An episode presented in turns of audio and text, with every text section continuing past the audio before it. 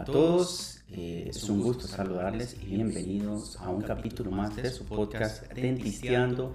Yo soy el doctor Juan Ramón Vanega Sáenz y el día de hoy vamos a estar estrenando un segmento nuevo.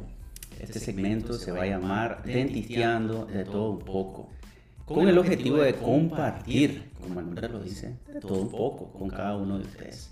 El día de hoy tenemos a una invitada especial para estrenar nuestro segmento y ella es Carla González. Hola Carla.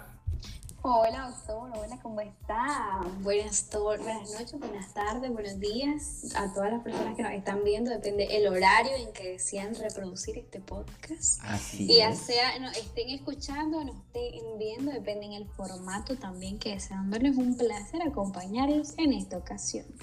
Gracias Carlita. Eh, Carla es eh, estudiante de la carrera de odontología, así que por ahí tenemos, por ahí nos conocimos. Ella es estudiante de la Universidad Americana, donde también pues yo tengo la oportunidad de compartir desde la docencia con ella. Y eh, ella es comunicadora, presentadora, influencer. Y hoy vamos a estar compartiendo de varios temas con respecto a eso.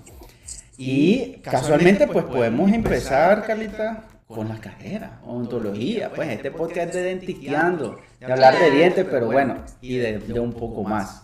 Contanos cómo ha sido tu experiencia en la carrera, por qué, digamos, te decidiste estudiar esta carrera.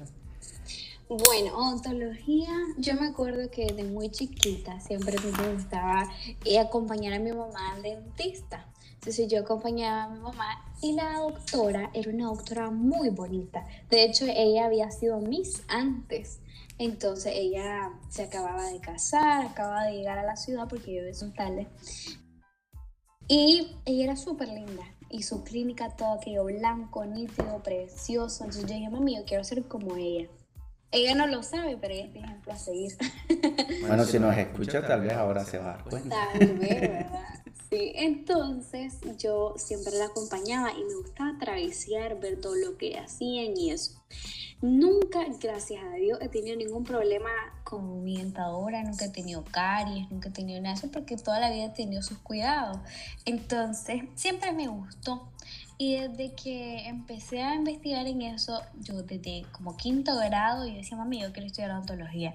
Preguntaba, ¿y dónde es la mejor universidad para estudiar odontología? Entonces me decían en la UAM. Ah, ok, entonces yo, odontología en la UAM, odontología en la UAM. Desde ahí quinto grado, sexto grado, primer año, hasta que llegó el 2017 cuando me gradué y no entré a odontología, entré a la Universidad Kaiser en San Marcos a estudiar International Business un semestre, luego en 2018 y luego pasó todo lo del 2018 que ya sabemos y tuve que irme a vivir a Estados Unidos y al regresar ya opté por estudiar la carrera que toda la vida había deseado, que era odontología en la UAM. Y ahí lo, tuve el placer de conocerlo, doctor, que fue uno de mis primeros docentes en la asignatura de, si no me equivoco, era eh, educación sanitaria. Así es. ¿verdad? Educación sanitaria. Y, entrando, entrando, entrando, porque esa la recibimos en el primer semestre. En primer semestre, sí, sí. Y yo me acuerdo que era aquella niña gordita, sociable, pero porque era medio rellenita en aquel entonces, ¿se acuerda? Pues yo no me acuerdo. ¿No se acuerda? No, yo sí era medio rellenita, en aquel entonces fui bajando de peso con el tiempo, porque yo no sé por qué todo foráneo que entra a la universidad se engorda en el primer año.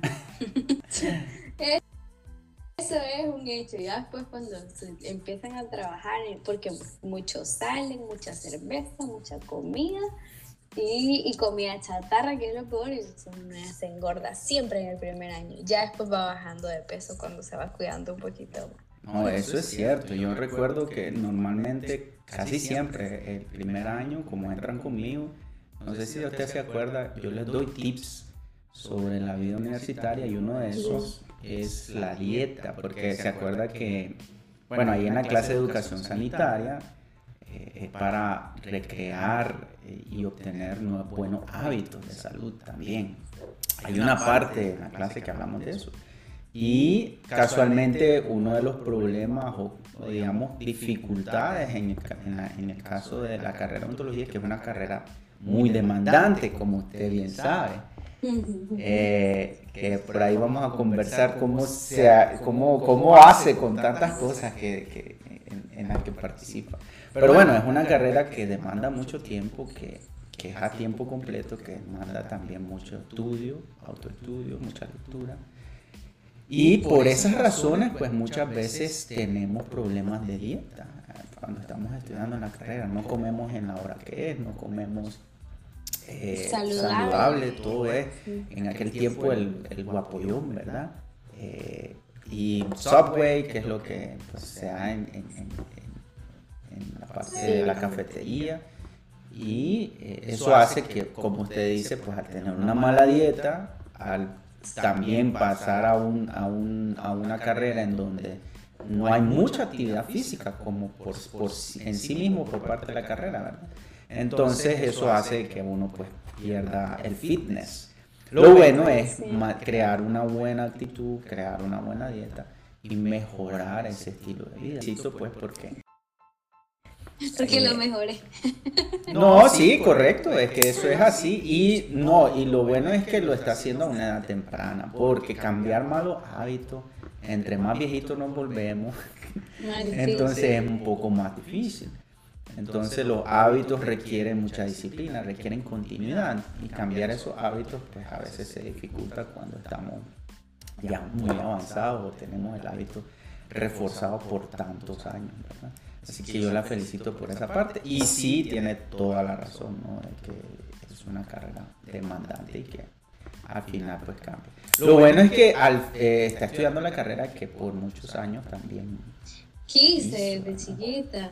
Sí, sí, No, y de hecho estábamos eh, en un debate ahorita con, con, toda mi familia, pero yo creo que el podcast me va a ayudar mucho a, a, a como replantearme que de verdad es lo que me gusta y que por eso aquí estoy porque es un reto, como usted estaba diciendo, yo llevar todo mi estilo de vida diferente. A mí, algo que me decía mi hermano y, es algo que, que lo analicé mucho y decía, esto es totalmente veraz y real, de que yo soy una persona demasiado multifacética y yo tengo miles de facetas y, y, eso no es malo, pues, o sea, que soy doble cara, no soy yo, no soy doble cara, soy multifacética. Entonces, eh, yo también me gustan muchísimas cosas. a mí me gusta la ontología, a mí me gusta la comunicación, me encanta montar a caballo, me gusta eh, hacer deportes, aunque a veces no lo hago, me gusta ir al gimnasio, soy muy cariñosa, a veces me veo medio odiosa, dice la gente en la calle, pero es que uno no camina con una sonrisa en la calle. Razón.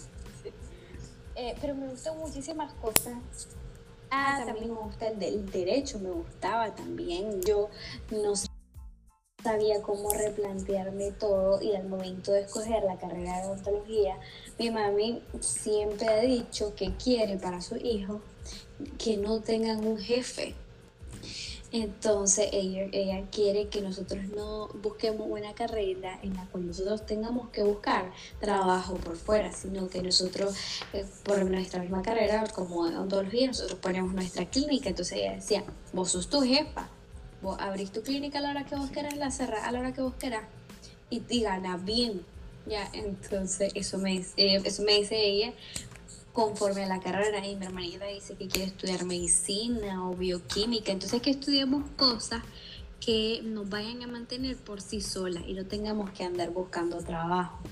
Entonces, eso ha sido algo que toda nuestra familia sí ha sido, de que eso quieren para nosotros. Entonces, no buscan carreras como, como medicina, como odontología, como bioquímica, como farmacia, como, como derecho, que son carreras que que uno saliendo pone su changarro y ya, y ya se puede mantener, ya sabes, porque la economía del país está bastante fea. Entonces, Eso es lo que quiere su mami. Que salga rápido, pa, que se vaya a trabajar ahí nomás para que... No, mentira. No, pues razón, para, pues. para que se mantenga. Mi mami tuvo la dicha de que yo, en cuanto em, pude o tuve la oportunidad de empezar a trabajar, lo hice. O sea, no, tuve, no esperé hasta salir de la carrera para empezar a trabajar, sino que yo desde el 2020 ya estoy trabajando. Y eso gracias a Dios me ha permitido independizarme, pagar mis cosas, materiales, pagar mi casa, la gasolina del carro, mi comida, mi ropa, mis cosas, todo. Pues. Entonces así yo ayudo a mis padres y de paso yo, yo ya, yo siento que a mí me dicen, Carla, debes que dejar de trabajar, yo no puedo. No puedo. Claro, porque... Bueno, Yaides, eh, ¿cuántos años ya tiene con ese, con ese independencia, pues tanto? Desde 2020, tres años. Exacto, entonces ya hacer volver a al, al, pasado ya, ya le cuesta, ¿verdad? Porque ya está acostumbrada. Y casualmente de eso queríamos hablar también, porque sabemos de que es presentadora de eh, primera hora en el Canal 2, pero también presentadora del noticiero rojiblanco, de Real Estelí. entonces, eso demanda tiempo también. ¿Cómo hace? ¿Cómo hace para...? Eso demanda mucho tiempo y también es parte de, mi, de, ser multifacética porque son, eh, son áreas de la misma rama pero muy diferentes.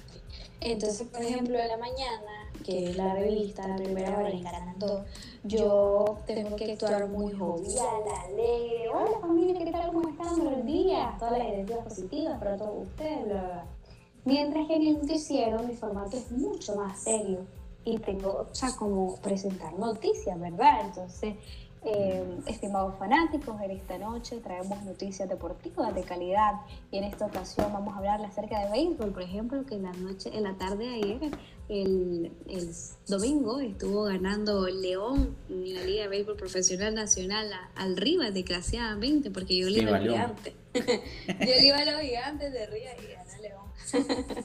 no, ¿cómo le va a ir al Rivas? No, y ahí, es que para mí los A León, a León, como el profe, allá, allá, de la tierra de poetas también. Pues Entonces son formatos muy diferentes que, que me ayudan a, a desenvolverme en mi mundo multifacético y me hacen hacerme un colocho.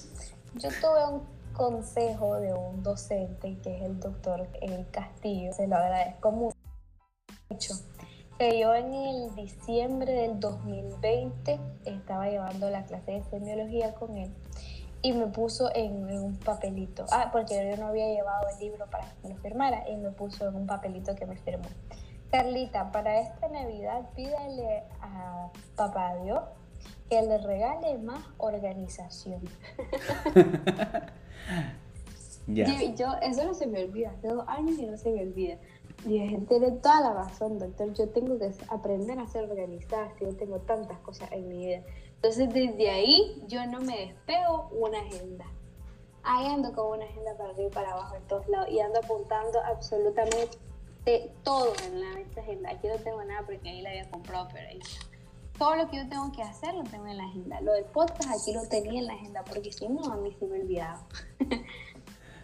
no, pero eso es, eso es muy bueno, ¿no? Organizarse. Excelente consejo por parte del doctor. Saludos por ahí si nos escucha. Saludos al doctor si nos está escuchando, que se lo agradezco mucho y gracias a eso ya empecé desde el 2021 a comprar mi agenda y organizar todo lo que tenía que hacer en el día y organizo la semana el domingo. Entonces, si yo tengo algo que hacer, me lo tiene que hacer una semana antes para yo agendarlo. Y así ya, ya organizarme muy bien. Con respecto a las clases, lo que hago es semestral, por ejemplo, en esta ocasión voy estos días a sacar mis clases de este semestre y organizo las clases en su horario, en, la agenda y en los tiempos libres de las clases agendar el resto de cosas. Tristemente, mis otros dos trabajos también tienen horarios, pero pueden llegar a ser un poquito más flexibles. Por ejemplo, el noticiero se graba entre 1 y 4 de la tarde. Entonces, si yo tengo una clase, por ejemplo, el martes de 11 a 2, yo puedo decir que el noticiero por favor se a las 2 y media, 3 de la tarde. Ese, para que yo pueda tener el tiempo de asistir a mis clases y de paso eh, cumplir con mi trabajo. Y con Canal 2 eh, ellos me, me ofrecieron trabajo de tiempo completo, pero desgraciadamente no puedo porque ahí sí ya no tendría tiempo y solamente voy dos veces a la semana. Entonces los días que yo tenga clase a las 7 de la mañana serán días que no podré ir al canal y lo tendré que, que, que posponer con otro día. Entonces, si tengo clase los martes y los jueves a las 7 de la mañana, voy al canal los lunes y los miércoles.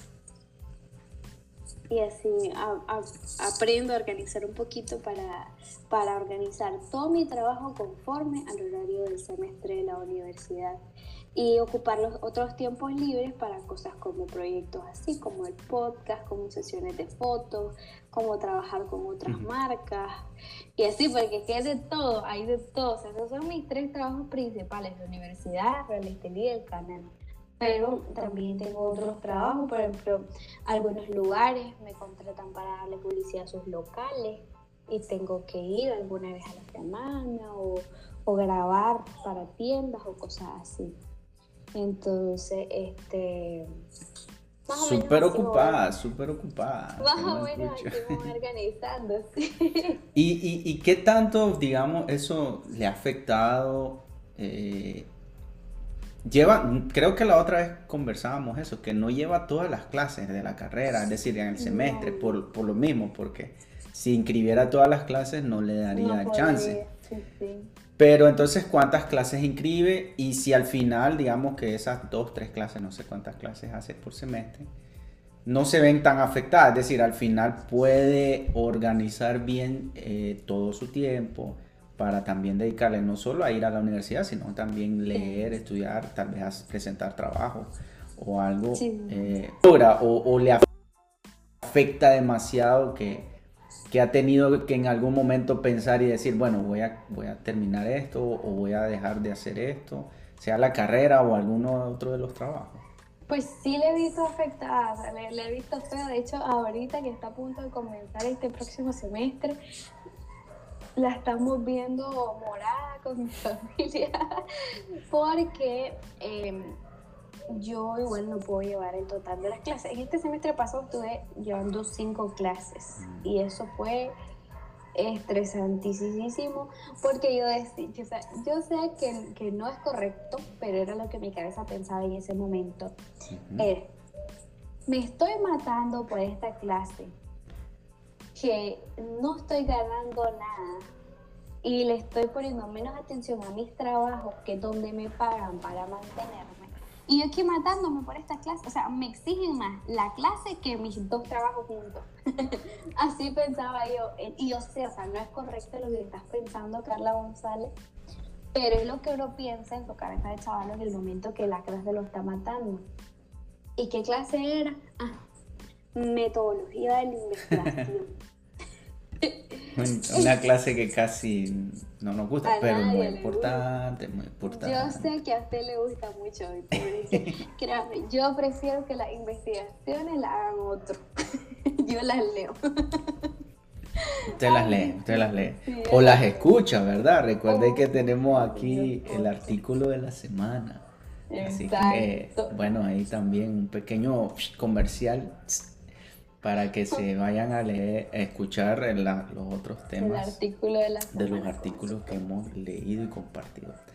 Sí, lo, entiendo, entiendo, entiendo. Entonces, ha estado al borde, pero, pero cree que, que, yo creo que vaya por lo menos tal vez un año usted va a tener que tomar esa decisión.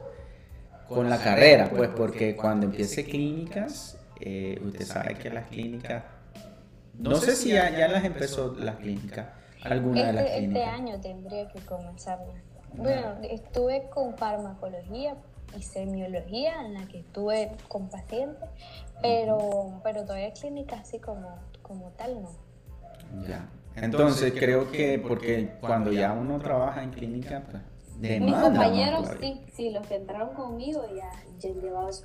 Y esta es otra cosa que también me ha atrasado mucho, entonces yo quién sabe en cuántos años tengo que sacar la carrera para poder terminarla, pero no al mismo tiempo ni al mismo nivel que el resto de mis compañeros. Claro, y, se entiende pues porque obviamente usted también desempeña otras funciones, otros trabajos, ¿no? Eh, sus compañeros, la mayoría, pues están full time en, la carrera y listo. Creo que eso no le debe afectar, ¿no? Porque al, fin, al final usted está trabajando, es independiente y está sacando una carrera que más adelante, pues, eh, también le va a ser otra, eh, otra fuente de ingreso cuando usted empiece a trabajar, coloque su clínica. Y al final todo esto es experiencia, ¿no? Porque imagínese, sea más adelante, usted abre su propio canal con respecto a la carrera, tips odontología, imagínese, o sea, mm. ya teniendo la experiencia como comunicadora, podría abrir, no sé, tal vez en el mismo canal le pueden dar un segmento sobre salud oral o salud en general, y usted podría abordar varios temas o no sé. Creo que al final. Usted me avise y nosotros lo invitamos. no, ahí, ahí, podemos ir cualquier día, la verdad. Solo es como dice usted, organizarse. Organizar. Ahí tengo mi agenda, yo la manejo digital, pues la En el teléfono. Sí, ahí sí, apunto todo. Yo no puedo, yo en la mano y a menos que me, me lo quiten, yo digo, ah, tengo que agendar cosas. Mm. Porque el teléfono para mí es WhatsApp, Instagram, Facebook y todo, la agenda yo ahí la ando para arriba para abajo, porque yo sé que la puedo tener en el teléfono, pero si lo tengo no lo pongo. Pues no, yo en mi caso he tenido la oportunidad, o ya desarrollé ese hábito de apuntar todo, entonces ahí apunto todas las clases, cuando me toca ir a la universidad, cualquier reunión académica, mis pacientes, obviamente, eh, pero también está el podcast, eh, ya lo tengo apuntado y lo tengo apuntado todos los días, o sea, no todos los días, todos los días que lo hacemos, ¿no? Todas las semanas del año ya lo tengo. Y entonces así me toca. Pero podemos organizar, ¿no? Y si nos invitan, eh, nosotros Vamos a estar hablando de eso. Eh, y pues sí, doctor, sale es más como organizarse y ver, y ver si se podrá o no. Y con lo que me dijo del año que tendrá que hacer en el año que, que, me toque clínica, eso es lo que vamos a analizar con, con mi familia para poder replantearlo, porque no sé si me puedo dar el lujo de dejar de trabajar un año. Tendría que pasar ahorrando mucho para poder darme el lujo de, de, no de no trabajar para poder mantenerme. Y el problema aquí en Nicaragua es de que cuando uno consigue un trabajo es muy difícil volver a conseguir. Ya, cuando uno le, le encuentran algún reemplazo o algo, entonces es como, ay, lo dejo, pero ahí dejo el vacante para un año que regrese. Ya, entonces es muy difícil conseguir trabajo y ya cuando uno lo consigue no lo quiere dejar porque si lo suelta no lo va a volver a conseguir. No, ahí, ahí creo que es importante y para cualquier persona que tenga algún, algún, alguna circunstancia similar, creo que es eh, pensar bien cuáles son las oportunidades, cuáles son los pros, cuáles son los contras y encontrar la mejor solución. Creo también que es importante saber qué es lo que uno quiere y qué es lo que uno quiere hacer y qué es lo que eh, más le gusta. Si, si esto ha sido un sueño, pues creo que sería una buena oportunidad de cumplir ese sueño y terminar la carrera, ¿no? Pero bueno, ya eso, como usted dice, lo va a tener que, que, que pensar, platicar bien con su familia, con sus amistades tal vez y para tomar una decisión y ver si se puede organizar siempre o si va a tener que tal vez tomar una decisión. Tal vez no los dos trabajos, pues, por ejemplo, en el caso de la presentadora, eh, tanto en el Canal 2 como, como en el Releteli, pero quizás uno de ellos, ¿no? Tal vez no los dos. Eh, o u, otras de las actividades que hace, porque imagínense, es, es coordinadora de marca además de esos trabajos, además también es voluntaria, incluso con nosotros ha estado trabajando en voluntariado.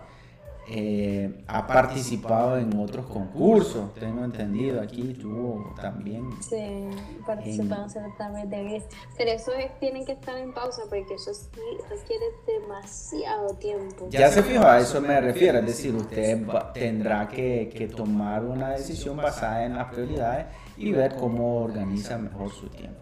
Pero bueno, ahorita que tocamos el tema del, del certamen, cuéntenos cómo le fue. Eso fue Miss, no Miss Team, Festival Team. Sí, Festival Team y el premio, o sea, el reinado fue Miss Team Petit International. Y fue campeona, ahí donde la ve, campeona. sí. Ganamos por ese lado. Fue todo el 2020 y también fue un reto porque fue, fue algo muy cansado y requiere de mucho compromiso. Mi lucha principal fue el peso, trabajar con el peso, porque tenía que pesar 115 libras y yo nunca, ¿qué? No llegué a eso, yo llegaba a 120, me acuerdo, llegué a 120, pero comiendo que comía una guayaba al día nada más. Mm. O sea, yo me, me, tenía que matar de hambre para poder llegar a eso. Y ese es el lado feo que no se ve de los certámenes, ¿verdad? Uno ve por fuera que hay que lindo, que fotos, que imagen y todo, pero no saben cómo se tienen que matar esas chavalas, diríamos nicaragüensemente, para poder eh, llegar a su objetivo. Y mi objetivo era la corona. Yo dije, yo, si estoy aquí es porque voy a ganar. Yo no me meto a un lugar a perder. Sí, este, yo me meto esa es la actitud, esa es la actitud. Lo voy a ganar y en cualquier lugar. O sea, sí fue cuando hice casting en Voz TV, yo me acuerdo que éramos 700 personas aplicando para el cupo. Y yo no me meto en ningún lugar para perder y gracias a Dios quedé como, como una de las escogidas. Igual en Real Estelí éramos como 30 muchachas, 50 tal vez y de las cuales yo el que dé gracias a Dios. Pues de hecho yo le agradezco a Dios cada, porque cada cosa que yo hago se la pongo en la mano y le digo, mira, eso, esto es lo que yo quiero, ayúdame, yo voy a hacer todo lo posible, voy a esforzar hasta donde pueda y yo te lo pongo en tus manos para que decidan quién es la mejor ahí, gracias a Dios termino siendo yo. humildemente, humildemente. Pero pues sí, en ese certamen... Eh, yo pues gracias a Dios tenía una excelente dirección, porque cada, cada niña tiene su director o directora. Yo tenía una excelente directora, maquillista, peinado, ropa, tenía de todo, patrocinio, gracias a Dios. Tuve una colaboración grande de parte de Lala Nicaragua y ellos me ayudaron a todo mi gasto del certamen. Y este yo tenía que ir a un certamen internacional a representar a Nicaragua, pero eh, no conseguí los patrocinadores que necesitaba para poder costear ese viaje y ese certamen porque era muy costoso y, y, no recibí apoyo de organización, entonces me tocó hacerlo a mí sola y, y, no pude conseguirlo, entonces me resigné y dije pues no es tan necesario gastar en eso. Y este, para poder conseguir el título pues trabajar en oratoria, pasarela, y pues la oratoria gracias a Dios me salía muy bien. y la pasarela pues la practicamos bastante y mi único, mi único talón de Aquiles era el peso, pues que era, estamos hablando de niñas flaquísimas, flaquísimas, pero de las que ya vienen flacas, pues, o sea, no son, no son de las que así como yo que tengo que trabajar para estar delgadas, no, son de las flaquitas de esas que de esas, digo yo, como que fueran una marca. no, de las niñas que ya son flacas naturalmente, pues. O sea, que, que más bien tienen que ir al gimnasio para echar cuerpo. Genética, ¿verdad? Genética. Genética. Claro, claro, porque eso pues afecta. Claro, el, el, el, tema del peso es multifactorial, ¿no? Es decir, no solo es una mala dieta o una dieta alta en carbohidratos, grasa, etcétera, o más de lo normal, falta de ejercicio, un montón de factores. Era una altísima alimentación, doctora, y eso se ve mucho en los certámenes. Y por ejemplo, en un certamen, por ejemplo, ahorita he tenido un amigo que participó en Mickey, Nicaragua, y él, eh, para bajar estrictamente, o sea, los hombres tienen mucho, o sea, se les dificulta mucho más bajar de peso. Mm. Entonces, él te pesaba 150 libras y tenía que pesar 115 y ellos son muy comprometidos con eso. Entonces, él sabe que comía un atún con una galleta María. Ah, por tres meses, doctor. Por tres meses. Ah, y al gimnasio, sudar, a sudar, a sudar, a sudar. Y miren, así ese amigo mío, o sea, flaquito, flaquito, flaquito, hasta que le quedó aquel vestido, una simple muñeca, quedó tacones, y ya, termina el certamen, el, este, le el efecto rebote, ay no más. O sea, dos meses y ya estaba otra vez normal. Entonces, esto también es algo que, que nosotros nos matamos para ganar el certamen, pero ya cuando terminamos ya queremos respirar. Así fue conmigo. O sea, yo de comer guayaba al día hasta, porque a mí no me gusta el atún, yo comía guayaba porque como una fruta de agua, entonces no engorda. Yo comía la guayaba y ya cuando ya, Ya cuando termine de sentarme, yo ya no quiero, por favor, llévenme a comer pizza. llévenme a comerme mi hamburguesa que tenía un año de no comer, a fritar, a comer normal, sí, ya. ya. Desde ahí he comido normal yo y me he mantenido en lo que normalmente soy, pues. O sea, no he exagerado a llegar al 120, yo peso 128, 25 y ahí estoy bien. Ahí se mantiene ahora. Ay, pero ya no peso 150 como pesaba antes. Mm, sí, son 25 libras, no, no es así tan fácil, ¿no? No, pues si las 25 libras fueron con cuando entré a primer año en la universidad, mm. que fue que me... Ahí subió de peso y luego lo... Ya, pero bueno, así es, es decir, todo, a veces, e, esa cuestión del peso, como decía, es delicado, es muchos factores, pero tomando algo muy importante es el, compromiso, aquella disciplina, pues aunque se puede escuchar extraño, ¿no? Comer solo un atún con galleta o una guayaba al día y todo. Sí, eso, todo es el, lado oscuro. Eso es el sacrificio, es decir, quizás no es, no es, no es lo mejor tampoco para la salud en ese momento, pero es el sacrificio que uno tiene que hacer para lograr la meta, ¿no? Y no solo, digamos, en certámenes de, Igual los boxeadores. De belleza, correcto, los deportistas. Realmente hace rato estábamos conversando ahí unos amigos. Lo, lo, lo, lo estresante y extenuante y cansado y, y difícil que es mantener un nivel. Ayer hablaba con, unos compañeros sobre eso. Casualmente ayer ganó Nadal, no sé si usted sigue el tenis y todo. Eh, creo que es el 21 Slam de campeonatos de tenis. De tenis, fíjense, no tenemos en el Real Estelí mi equipo de. Entonces, por ejemplo, estos deportistas como Nadal en el tenis, como Cristiano Ronaldo, Messi en el fútbol, eh, eh, otras estrellas grandísimas, eh, Kobe Bryant, Michael Jordan, un montón de jugadores, deportistas se dedican a eso y es de las 4 de la mañana hasta las 10 de la noche, todo el día, pues entrenando, comiendo, cuidando el peso, cuidando dónde van, cuidando qué es lo que hacen, todo, todo, es decir, todo gira en torno a eso, son sacrificios, pues, porque uno dice, ah, son campeones, o en este caso, pues ganó Miss Team, o Festival Team, o es el mejor dentista, o es la mejor presentadora, o es el mejor jugador. Pero detrás de todo eso hay un sacrificio, hay mucho trabajo por detrás, y la gente a veces no lo vemos. O tal vez queremos llegar a hacer eso, pero no tomamos la decisión de hacer ese, ese son este tipo de sacrificios que hacen para poder, este, para poder llegar a un objetivo, pero a veces siento que esos sacrificios se hacen algo extremista y, y no, no, no, llegan a lo sano, pues.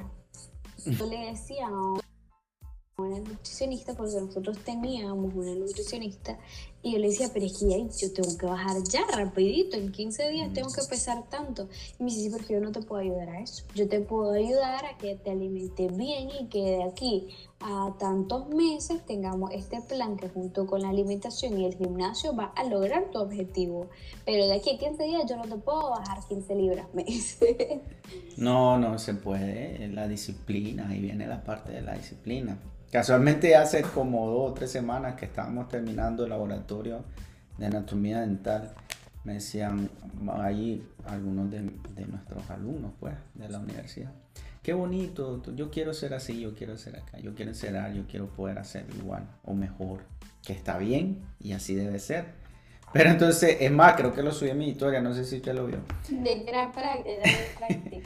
sí, le digo, ah, lo que tiene, ¿sabe qué es lo que tienen que hacer? Le digo yo, encerar por lo menos unas dos horas diarias. Póngase a encerar unas dos horitas diario ahorita que está libre, que está de vacaciones y le aseguro que en un mes, dos meses, usted va a mejorar su nivel. Ay, no, bye bye. jugando, pues estábamos jugando, pero eh, e, es ese compromiso, es la actitud, ese, esa disciplina, esa, esos sacrificios que hay que hacer, ¿no? Y que al final a veces lo hacemos, pero a veces no lo hacemos para cosas que nos hacen bien, sino para cosas que nos hacen mal por ejemplo, cuando hacemos los hábitos de comer o tomarnos una Coca-Cola diario, o el café diario, o el vinito diario. Ay, que yo no puedo vivir sin mi vinito. Eh, entonces se vuelve un hábito y, a veces, pues, si no lo controlamos, más bien puede ser mal para la salud, ¿verdad?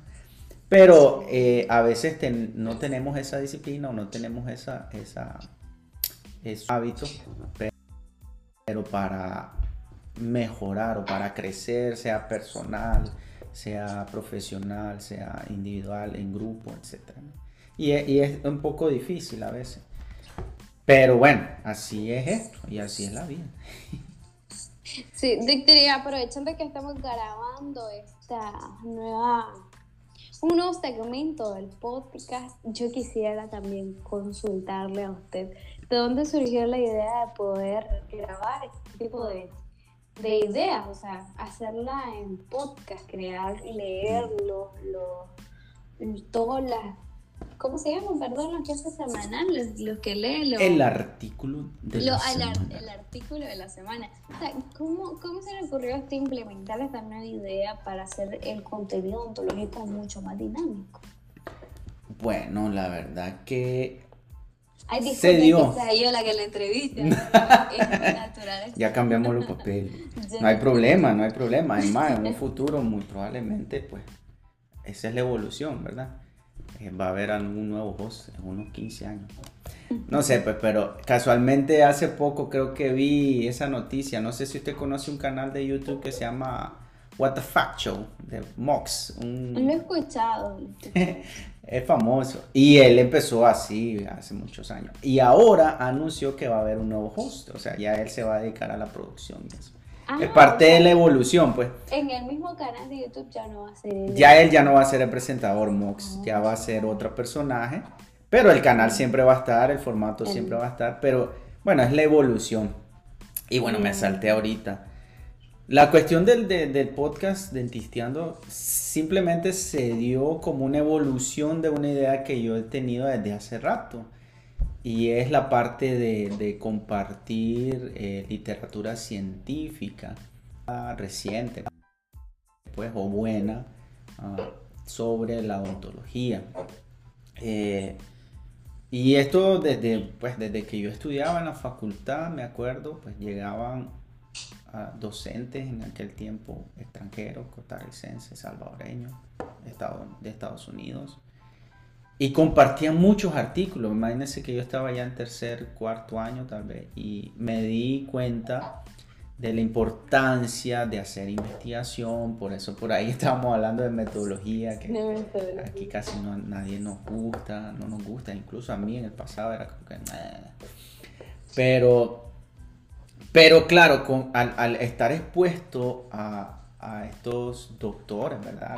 De renombre, con mucha experiencia, con mucha investigación, y ver que estaban haciendo investigación y que toda la información y que todo el desarrollo de los nuevos materiales, de las nuevas técnicas, de las nuevas tendencias en odontología se basa o debe de ser basado idealmente en ciencia, ¿no? en evidencia.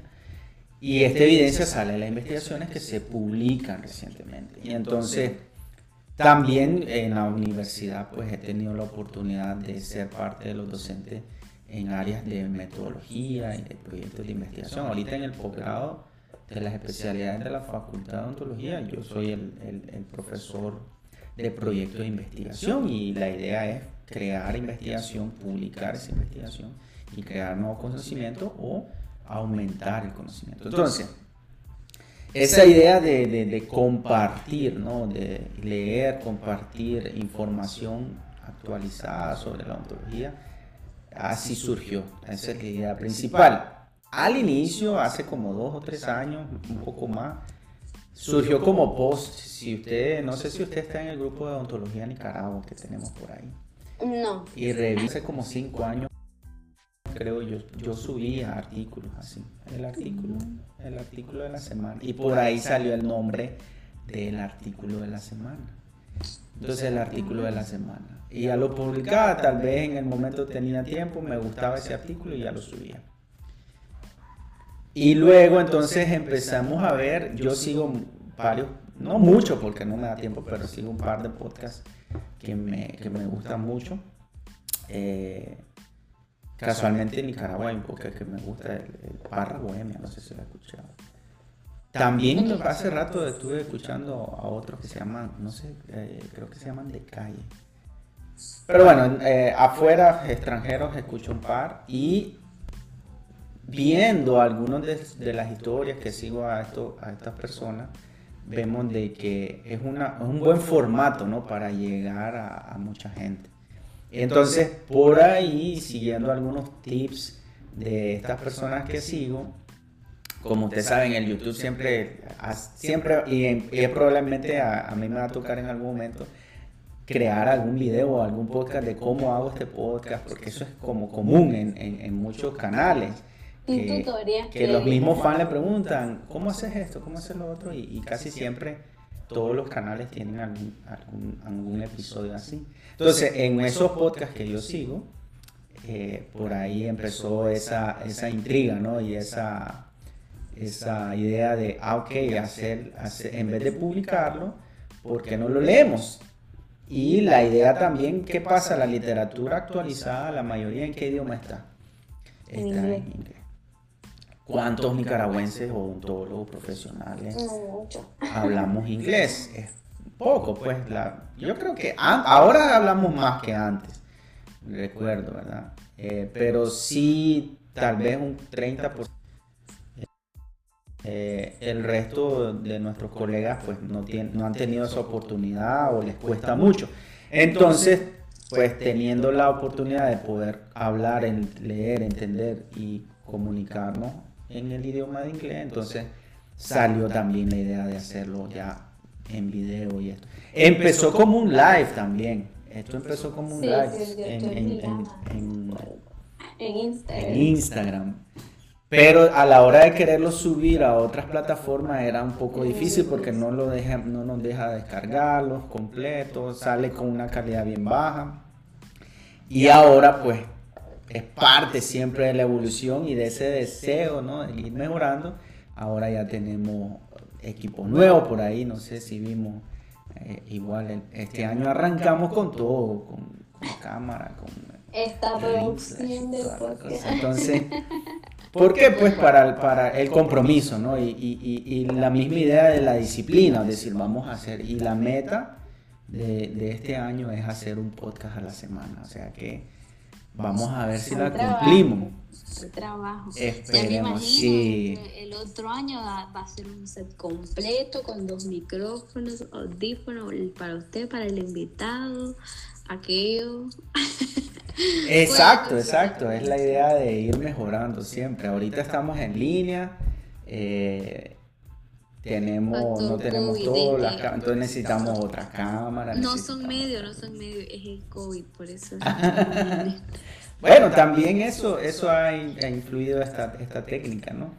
En un futuro espero que, que, el podcast vaya agarrando un poquito más de, de, movimiento para tener la oportunidad de tener, de invitar a, a docentes extranjeros, a compañeros eh, latinoamericanos eh, y que puedan conversar de todo un poco, pero también sobre el artículo de la semana, ¿no? Y yo quería consultarlo. Yo, por ejemplo, no he escuchado podcast porque todavía. Sí, he escuchado podcast. Me he tirado algunos de los gemelos Arce, que yo desde chiquita los miraba, recuerdo. Pero siento que yo para poder escucharlo lo que hago es ponerlo en el carro y hacer viajes largos. Porque, por ejemplo, lo que hago es, la, a mí me encanta Harry Potter. Yo todo lo que tenga que ver con Harry Potter a mí me encanta. Yo no leo libros, pero todos los libros de Harry Potter a mí siempre los saben, yo los leo.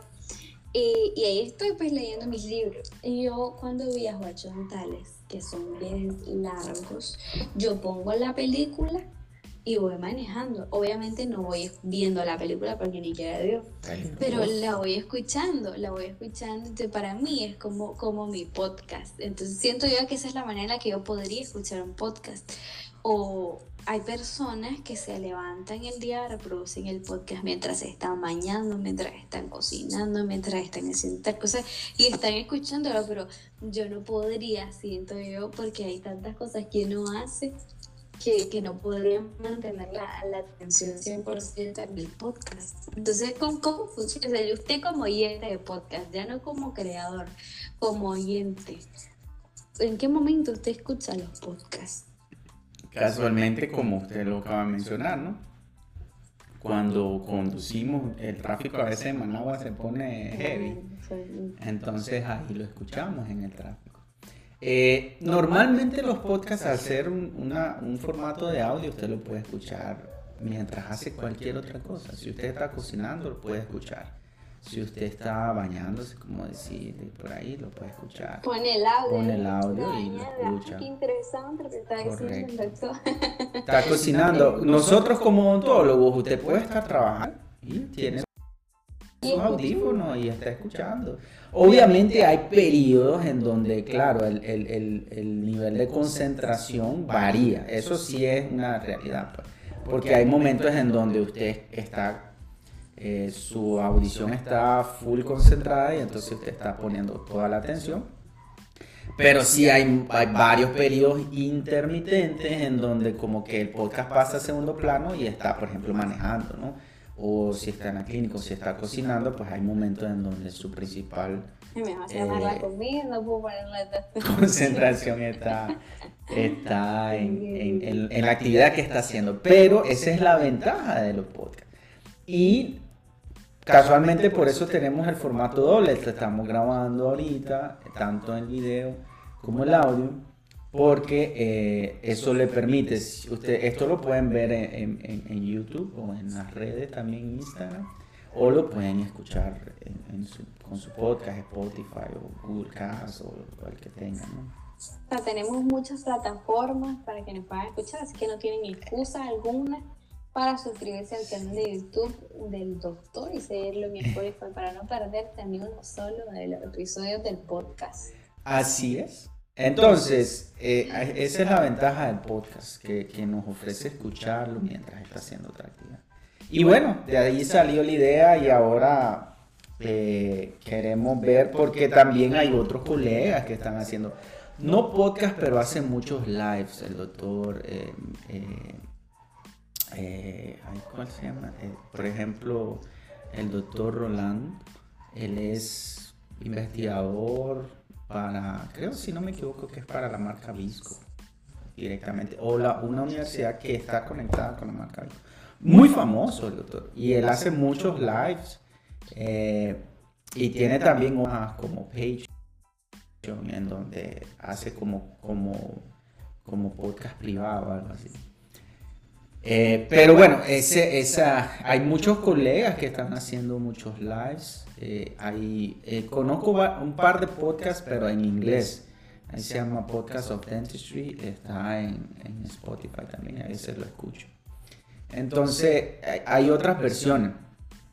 Y nosotros lo hemos decidido hacer en español, pues principalmente para los colegas, como les decía, la idea en Nicaragua, eh, hay muchos colegas que, no, que nos cuesta el inglés mucho.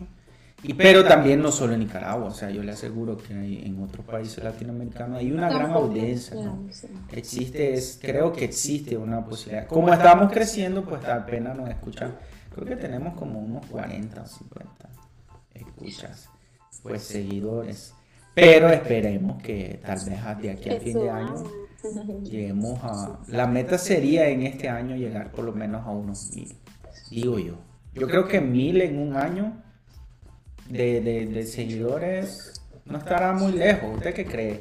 Usted que es influencer, ¿verdad? ¿Y que, ¿Cuántos tiene usted? Como 20 mil tiene. Sí, 20, 21 mil otros, 800, 21 mil 800. Bueno, yo con mil me conformo este año. Es que también... Eh, eh, Yo llegando a los 30 mil me conformo. vamos a seguirla, vamos a seguirla. Eh, pero bueno, yo sé que también la parte del dentisteando, como es odontología, entonces nos reducimos a odontólogo.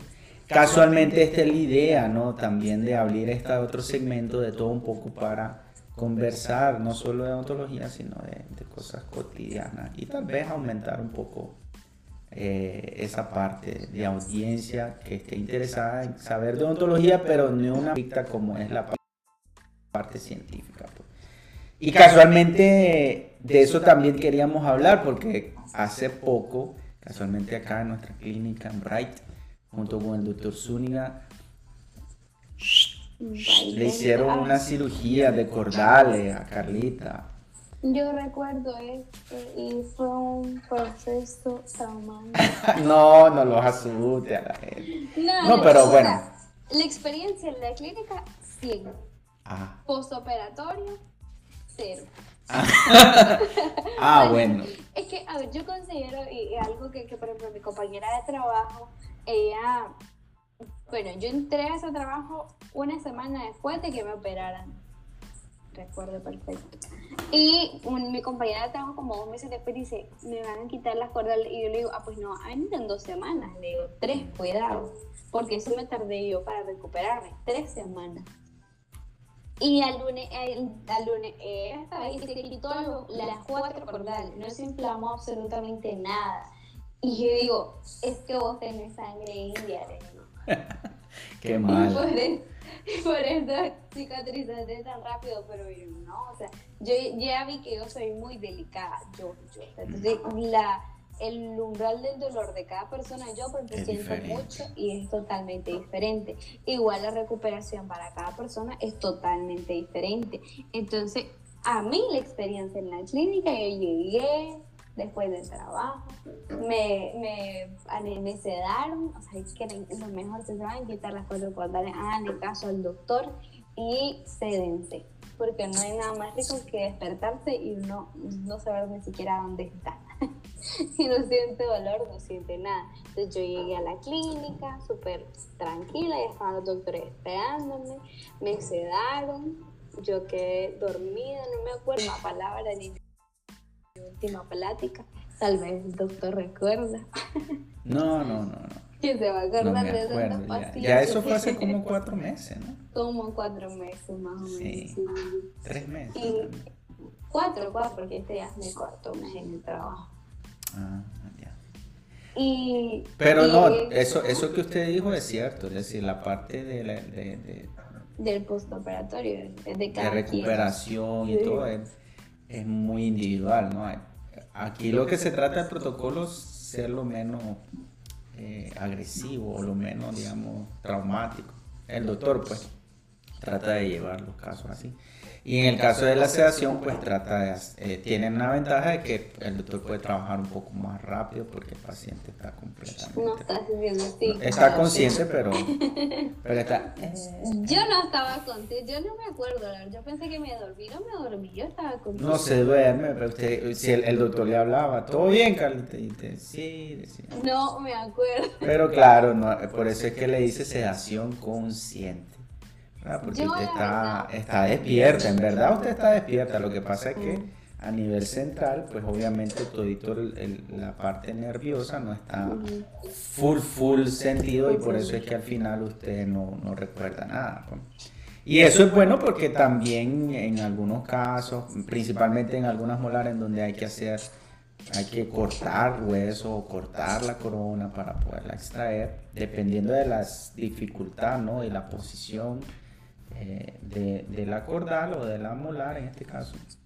Entonces hay que hacer todas esas cosas y a veces, pues, a pesar de que el paciente no siente porque está anestesiado, puede sentir incomodidad y ser una experiencia que no le gusta. Mientras que usted, por eso es que usted dice 100 en la clínica, porque todo bien, ¿verdad? Bajo sedación no pasó nada. Postoperatorio se, se, se sintió un poquito, un poquito, bueno, Dice que tres semanas fueron tres semanas, no sé. Dos semanas y no, es que yo, yo hasta lloraba. Sí, usted salía a caminar. Creo que una semana pasó en, en sus historias siendo consentida por todo el mundo. Pero después yo creo que ya hasta la vi paseando y todo. Aunque andaba como Kiko todavía ahí un poquito. Familia. Ahí está, imagínense. Yo no quería ir ese viaje. Se fue de paseo hasta Honduras. Saludos a, mí me obligaron, a nuestro amigo hondureño, a mí me obligaron a ir ese viaje porque mi mamá no podía sacar su licencia. O sea, no, no sé qué había pasado, pero ella no podía. Manejándose fue que No, no, no, no manejé yo, manejó ella. Ah, Solamente para pasar el vehículo de frontera a otra, yo tenía que sacarla con mi papel. Yo tenía que ir solo por eso, nada más. Mm. Yo no quería ir del todo, o sea, yo, yo me acuerdo que en el iba llorando, mami, no se mueve. Y me dice, pero si es la boca lo que tenés operado, no, es el cuerpo. Y yo, mami, pero todo siento, luego, todo siento, no se mueva. Pero fue divertido. Pero vamos a terminar de decir lo de la clínica yo créame que no me acordaba que yo no me había dormido. Yo pensé que me había dormido. Porque yo recuerdo despertarme ya cuando estaba sentada, ya todo había terminado. Entonces yo pensé que en ese entonces me había despertado y que yo estaba dormida. No. usted habla y todo, le preguntaban y usted decía, sí, ¿te duele? No. Este, cualquier cosa levanta la mano, sí, y todo normal.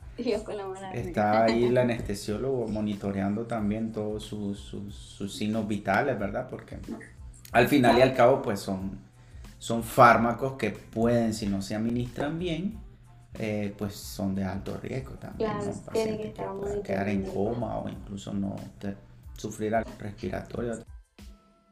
Todo eso también se le, se le informa al paciente y son parte de las cosas que, que uno debe de saber, ¿no? Pero bueno, sí está, con, eh, está despierta. Lo que pasa es que usted no lo recuerda para nada. Y la recuperación es rápida, es decir, el doctor terminando de suturar, es más, eh, cuando, no ha ni terminado de suturar el doctor, cuando ya le hace, le dice pues al anestesiólogo que, que empiece ya a, a, iniciar la recuperación. Entonces eso fue rápido, usted, el doctor terminando de suturar, usted ya estaba más... Eh, o sea que el anestesiólogo lo despierta, pues. Así es, así es. Es que todo eso se está controlando en, en, en vivo, en el momento, ¿no? El mm. doctor, el anestesiólogo está... Recuerda que uno lo canalizan y entonces él está... Bajo la que... Luego cerró el fármaco y ya lo dejó. y le dice, empieza a contar tres... y ya. Eh, pero claro, es que hay un, hay un monitoreo constante, ¿no? Tanto de los signos vitales como del, fármaco que se está administrando, la dosis, la cantidad, en la perfusión, si se está haciendo perfusión o esto. Y por lo tanto, eh, es importante mantener ese control. ¿Para qué? Para que entonces salga la recuperación más rápida, si salga del estado de sedación rápidamente. Y normalmente pues ya el doctor, con, hay una, hay eso es lo bueno también de tener un buen equipo, ¿no? Porque ya uno sabe cómo trabaja eh, y también hay una confianza entre los que están operando junto con los que están anestesiando y los que están asistiendo. Y por lo tanto el trabajo se hace más rápido. Yo creo que en, su caso la, una hora tardó. Más o menos 40 minutos. Entonces tardó más esta segunda operación ah, sí. Esta media. Dos horas fueron. Dos horas y media. Ah. Las conté porque ahí sí estaba bien despierta. en esta sí, claro, porque ya no se hizo bajo sedación. Pero bueno, en este caso me acuerdo que fue por un fibrón, un fibromita que se le formó y le estaba causando eh, malestar. Ya eso bajó, ¿no? Sí, sí. De hecho, la inflamación ya es casi nula Sí. una semana después, así que... Ya vio que una semana y usted dice, pasé tres semanas. Va a decir...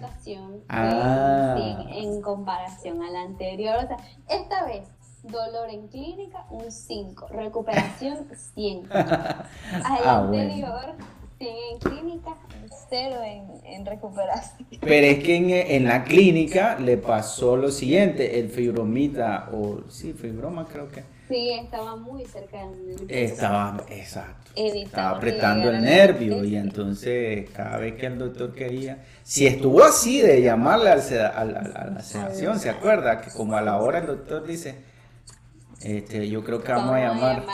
Sí, porque estaba molestando y no dejaba poder extraer el, bien todo el fibroma por lo que estaba muy, muy cerca del nervio. Pero para que el doctor me consentía más que mi mamá. duele? Bueno, vamos a poner más anestesia. Vamos a poner más. Me pusieron anestesia como que fuéramos a anestesiar un caballo. bueno, pero esa, esa también es como una de las de, la, de los valores de la clínica, ¿no? Acá que es eh, pues, ofrecer una buena experiencia a nuestros pacientes. ¿Por qué? Porque mucha gente nos tiene miedo y yo no sé por qué nos tienen miedo. Bueno, sí sé por qué nos tienen miedo, pero no debería ser así. Y tiene un fundamento incorrecto, pues porque normalmente vamos al dentista hasta que nos tienen que sacar una muela o hasta que hay dolor. Entonces nuestra primera experiencia es culpa del dentista. Es producto de un quizá y eso le digo yo siempre, o sea, si ustedes se ven algo, sienten algo, vayan en cuanto lo vean o en cuanto lo sientan. O antes. Y no, y no solo, y no solo, no solo en odontología. Por ejemplo, en el caso de ustedes, las damas, las mujeres tienen que hacerse un chequeo constante, tanto de la mama como del, del útero eh, y cosas así. Pero claro, hay una cultura un poquito más consciente sobre los métodos de prevención, el autochequeo y todo, algo que en odontología todavía no se da mucho, pues la parte de la conciencia en cuanto a, llevar al niño desde pequeño al dentista, antes que padezca de caries, antes que le tengan que sacar un diente, antes que tenga dolor. ¿Para qué? Para que entonces no nos tengan miedo. Y para que no sea una primera experiencia pues dolorosa o traumática. Pero esa cultura todavía eh, no, la, no la hemos desarrollado en el área de la ontología, pero en, en otras áreas sí. Eh, en el caso de los varones, lo del cáncer de próstata, hay el chequeo ¿no? de la próstata. Hay algunos, cuando están jóvenes, que no, que no le gusta. Así es. O como que como que dicen, no, que hubiera cerca, así que pero ya cuando están mayores como que ha sido... Claro, porque es que el riesgo va aumentando con la edad, entonces, o, o, eh, la, la, probabilidad de que uno pueda desarrollarlo, pues va aumentando a medida que nos vamos envejeciendo. No solo en esa, sino en otras, en otras áreas. Pues. Y por eso los buenos hábitos, ¿no? Unos buenos hábitos de ejercicio, una buena dieta para que nuestra vida y nuestra calidad de vida pues sea mejor a medida que nos vamos haciendo más viejitos. Mire, a mí ya me están saliendo ahí en la arruita. Pero bueno, es normal y es parte del proceso de la vida. Así que eh, estamos bien. Estamos bien. Yo creo que más o menos abordamos la, idea que habíamos conversado al inicio, ¿no? de, de todo lo que queríamos platicar. No sé si quiere agregar algo más. ¿Cómo se sintió en el primer podcast de Dentisteando de todo un poco? No, pues sí que creo que estamos completos. Hablamos, abarcamos todos los temas que teníamos por abarcar. Y yo estoy feliz de haber sido invitada en esta ocasión el podcast. Estreno mundial. Estrené un nuevo segmento, cosa que para mí es un honor. No, muchas gracias, ¿verdad? A usted por aceptar la invitación. Que no sea la primera y la última, ¿verdad? Tal vez nos vemos por aquí, en unos mesecitos de nuevo, repetimos. Eh, tiene esta plataforma abierta para compartir y conversar de todo un poco cuando usted lo quiera, ¿verdad? Así que no me queda más que agradecerle por participar, por, por aceptar la invitación y nos vemos en otro episodio de su podcast Dentisteando. Adiós Carla, adiós a todos por ahí.